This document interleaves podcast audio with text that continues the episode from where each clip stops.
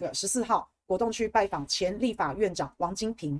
啊，国栋呢在拜访完之后就接受访问，国栋就说，等国民党的办法选总统的这个办法公布之后，他才会做决定。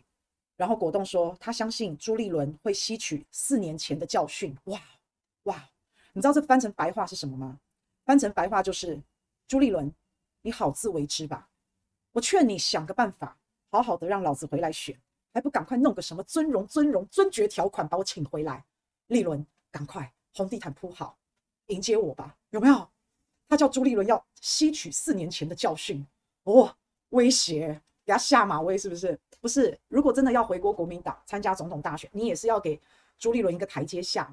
你这样子威胁他，你总不能真的叫朱立伦把你求回来嘛？那、啊、你怎么每四年就要来一次这样？你怎么每四年就要情绪勒索一次国民党？是不是？因为这样听起来头会有点大，然后又会感觉你有点任性。好，那看看国民党会不会给你个尊爵条款？啊，但是我们线上的所有的会员好朋友都是我们的尊爵啊，尊爵尊爵尊尊爵，我们这边的尊爵是最可爱的，一点都不会任性，一点都不会吵闹，好不好？反正呢，四年前当时国栋有特权嘛，啊，那现在有没有特权？能不能给予尊爵条款？那我们也不知道。反正当年呢，大家都说了啊，国栋就输不起，那输不起就翻桌子嘛。好，那当时的退党，那现在呢又回来，国栋自己有讲，他还有讲，他说四年前他悍然退党，郭台铭说自己是年轻气盛，一时冲动。那现在呢，如果能够为台湾做事，他自己本身是完全不拘任何的形式，而且义不容辞。好，那既然呢，国栋都说了不拘任何形式，那，既然不拘任何形式，就也没有一定要回到国民党。不是吗？他、都说了不拘任何形式，真的也不要去回头找国民党，因为这个话会变得有点矛盾。我还是觉得国栋你要有骨气一点，因为这个起手式我是觉得有点难看啊，这样的很可惜。因为果冻在四年前是非常霸气的，好不好？那其实果冻你现在还是可以用五党籍参选，你用五党籍参选，你配合国民党一起合作嘛，然后选完之后啊，你选上了，诶，还可以跟柯文哲组阁，是不是？啊，这样子也也还不错嘛。而且果冻昨天还说啊。他说：“四年前的自己是一时的年轻气盛，是一时的冲动。我跟你们说，我我我觉得果冻，他只要一遇到政治，他就会讲一些让人很匪夷所思或是很尴尬的言论。啊，什么是四年前一时冲动？四年前年轻气盛，哎，真的都是四年前当初太年轻犯下的错。几岁啦？几岁了？真的果然是人生七十才开始，对吧？”七十岁是年轻嘛？啊，年轻四年前年轻一时冲动嘛，所以七十岁的是年轻人。我真的不知道怎么讲，我是不知道怎么讲。那、啊、如果果栋是年轻人，那果栋的老婆不就未成年？不是这样吗？那现在民进党看起来定于一尊嘛，是赖清德，赖清德是金孙，果栋是年轻人，再加上个辣台妹，六十几岁的辣台妹，所以这一次的总统大选，二零二四的总统大选，看来就是金孙大战年轻人的戏码，是不是？我会觉得好莫名其妙。请大家给大哥一个机会，好不好？大哥已经开示了，这次是哪位神明的指示呢？大哥，拜托你给大哥一个机会，侯大哥，大哥，拜托你给大哥一个机会，好不好？年轻人也拜托你多多给年轻人机会。现在果冻就是年轻人，好不好？哈，不是，我在想说他在讲什么？我不是，我不想笑他，可是，可是我觉得他为什么每次遇到政治的话题就会讲一些这么让人匪夷所思的话？你知道，我就不懂啊。好啦，但是我们相信朱立伦一定会有最好的安排。我现在，我现在也帮他们想了一条路，因为既然国栋是年轻人嘛，那我就不如国民党，你先请国栋回来国民党担任青年部的主任，这样可以吧？哎，这样可以吧？哦，国栋，你当时四年前你退党的时候，你难听话说的可多了，是吧？你看看，你看看，这马立贡哎呀，回去拯救国民党。郭台铭说，丐帮帮主没有什么好稀罕的，有没有？你还不止讲这些，还你还不止讲这些，对啊，那讲的多了多了。所以四年前你讲了太多难听话了，这个你现在一句怪当时太年轻是吧？年轻气盛是吧？哦，这个搞得怎么那么难看啊？你现在感觉好像又要来一次。你我现在听到果冻讲这些话，我都觉得很很打脸，就是当时的你自己，你知道吗？啊，那但是果冻，我觉得你也是要小心啊，因为啊，你不要忘了，四年前呢，这在国民党里面呢，最想选的是党主席嘛。啊，那党主席那时候派了韩先生出来，他擦掉了朱立伦。然后后来又派你想要咔嚓掉韩先生，四年前是这样，你这次也要小心，你也不要被人家当做棋子，搞不好是要派你出来咔嚓掉侯友宜，然后后来再把你咔嚓掉，有没有？不一定嘛，不一定嘛，对不对？好，那郭台铭看来他是可以只做一届了哦，因为他他上次就说了嘛，他是可以只做一届的。那如果这一次真的是果冻出来做了一届，七十四岁，那反正侯友谊也好啊，好朱立伦也好啊，呃，应该都还有机会再下一次啊。毕竟四年后侯友谊、朱立伦也都还年轻嘛，是不是？看看要不要先让果冻。好，那反正果冻这个如果不让他回锅，或是不让他选，那果冻呢跟果冻的支持者，还有果冻的网红们，如果来搅局的话，国民党也不是很好选。那果冻是很聪明的。一直一直以来，他不管说什么，要不要选啊，要选啊，不要选啊，我跟你讲，真的听听就好，真的真没有几个人的话能听。我就我就觉得，真的，到到底到底到底到底是啊，好，那他虽然嘴巴上没有要选，但是呢，他又一直旁边的很多很多人都在抬轿，朱学恒绝对支持果冻。那现在看这个肌肉也是支持果冻，这无猪猪绝对毋庸置疑啦，肌肉猛男也是啊。好，那唯独呢，就是那个男人的空军，起码一赢。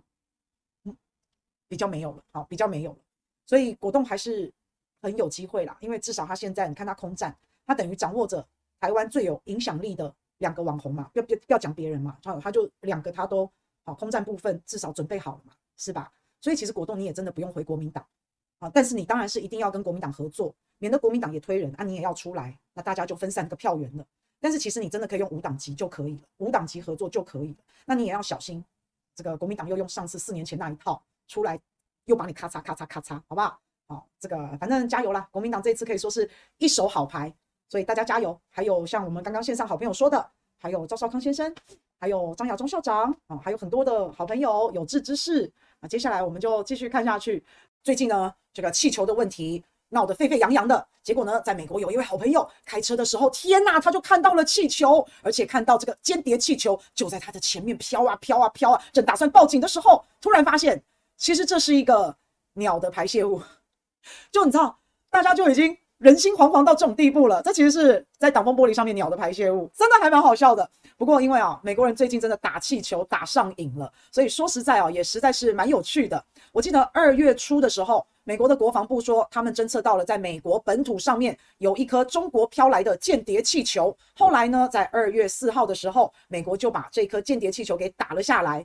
后来呢，又发现了一颗流浪气球，也在美国本土头上，阿拉斯加的头上。二月十号的时候，美军也发现了一个不明的飞行物体，这种事不得了，赶快出动 F 二二隐形战斗机，然后还有响尾蛇飞弹，咻，把它打下来。这是二月十号，结果二月十一号，在北美，在加拿大又出现了一个不明的飞行物，然后这个飞行物呢，同样的也被美国的飞机啊、这个打下来了，也是一样是 F 二二战斗机。所以我们这样子算一算，算一算啊。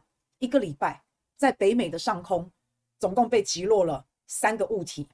好，那你说这些气球要用 F 二二，要用什么响尾蛇去打，实在是太亏钱了吧？而且在二月十号的那颗气球啊，它的大小大概就像一个小汽车这样大。然后在二月十一号在加拿大领空的，其实也没有太大。所以就是大炮打小鸟啊！你知道美国美军他们用响尾蛇导弹啊，光一枚响尾蛇导弹可能就要四十万的美元呢。那 F 二二十五飞机飞上天一次也要个不知道几百万台币嘛，所以不晓得他们这个账是怎么算的，但是一定是亏钱呐。那只是说你知道的，就要像放烟火一样啊，拜登下令，然后做一场秀，然后在那个历史的画面跟定位就留在拜登下令打中国大陆的那个流浪气球，有没有？就是就是这个画面就停留在这边，好棒好棒啊！可是呢，有一件事情非常的搞笑。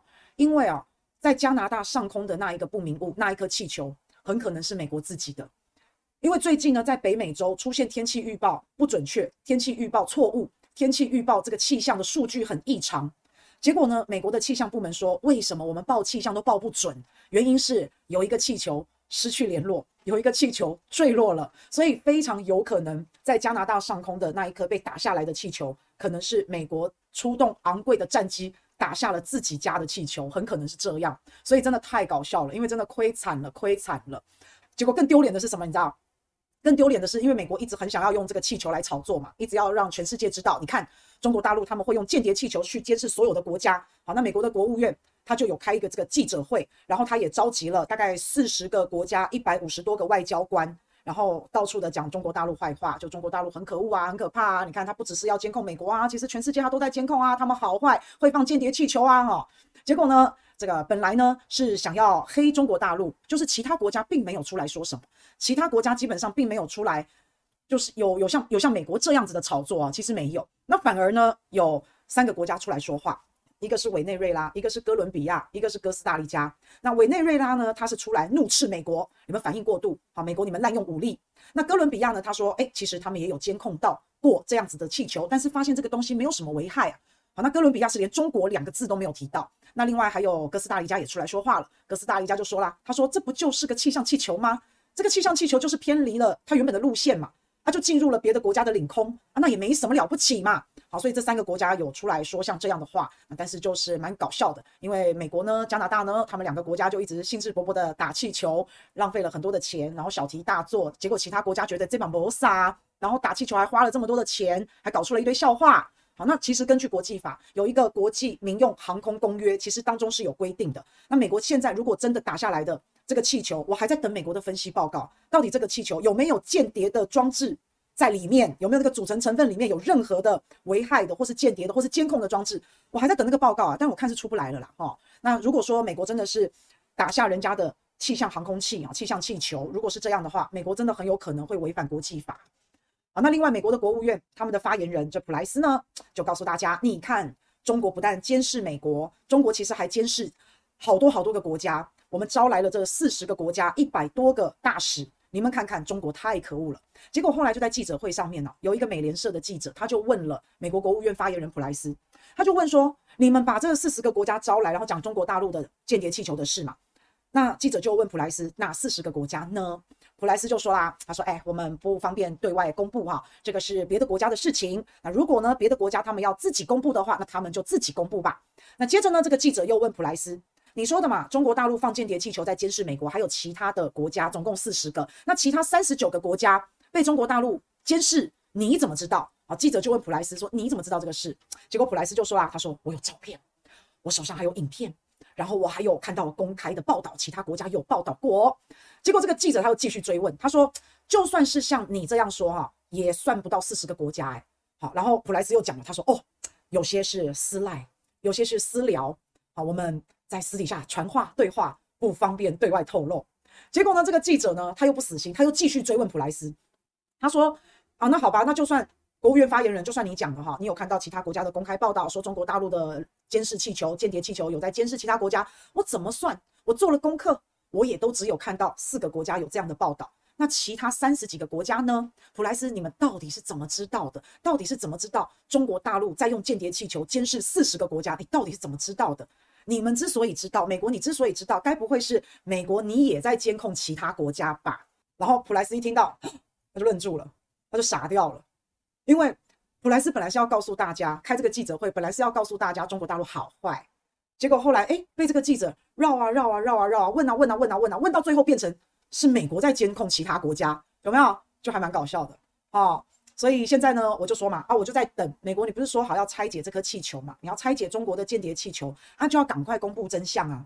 看看中国大陆是不是真的放了一个间谍气球到美国去监视你们，是不是？那可是这个气球呢，现在是被击落了。那击落了以后，尸体已经在大海当中，然后重要的部分已经找不太到了。好，一些敏感的部分可以证实这个气球是间谍的，这个敏感的重要的部分已经不见了，不知道了。啊，可能是顺着海流飘走啦，哈，不知道，反正这么敏感的东西，还是说这个海况太复杂了，所以掉到海里了，还是掉到海沟里了，非常非常深，挖不到了，还是怎么样？可是因为美国一开始哦，他在击落，他一直说这个是中国大陆的间谍气球嘛，他一开始在击落这个气球的时候。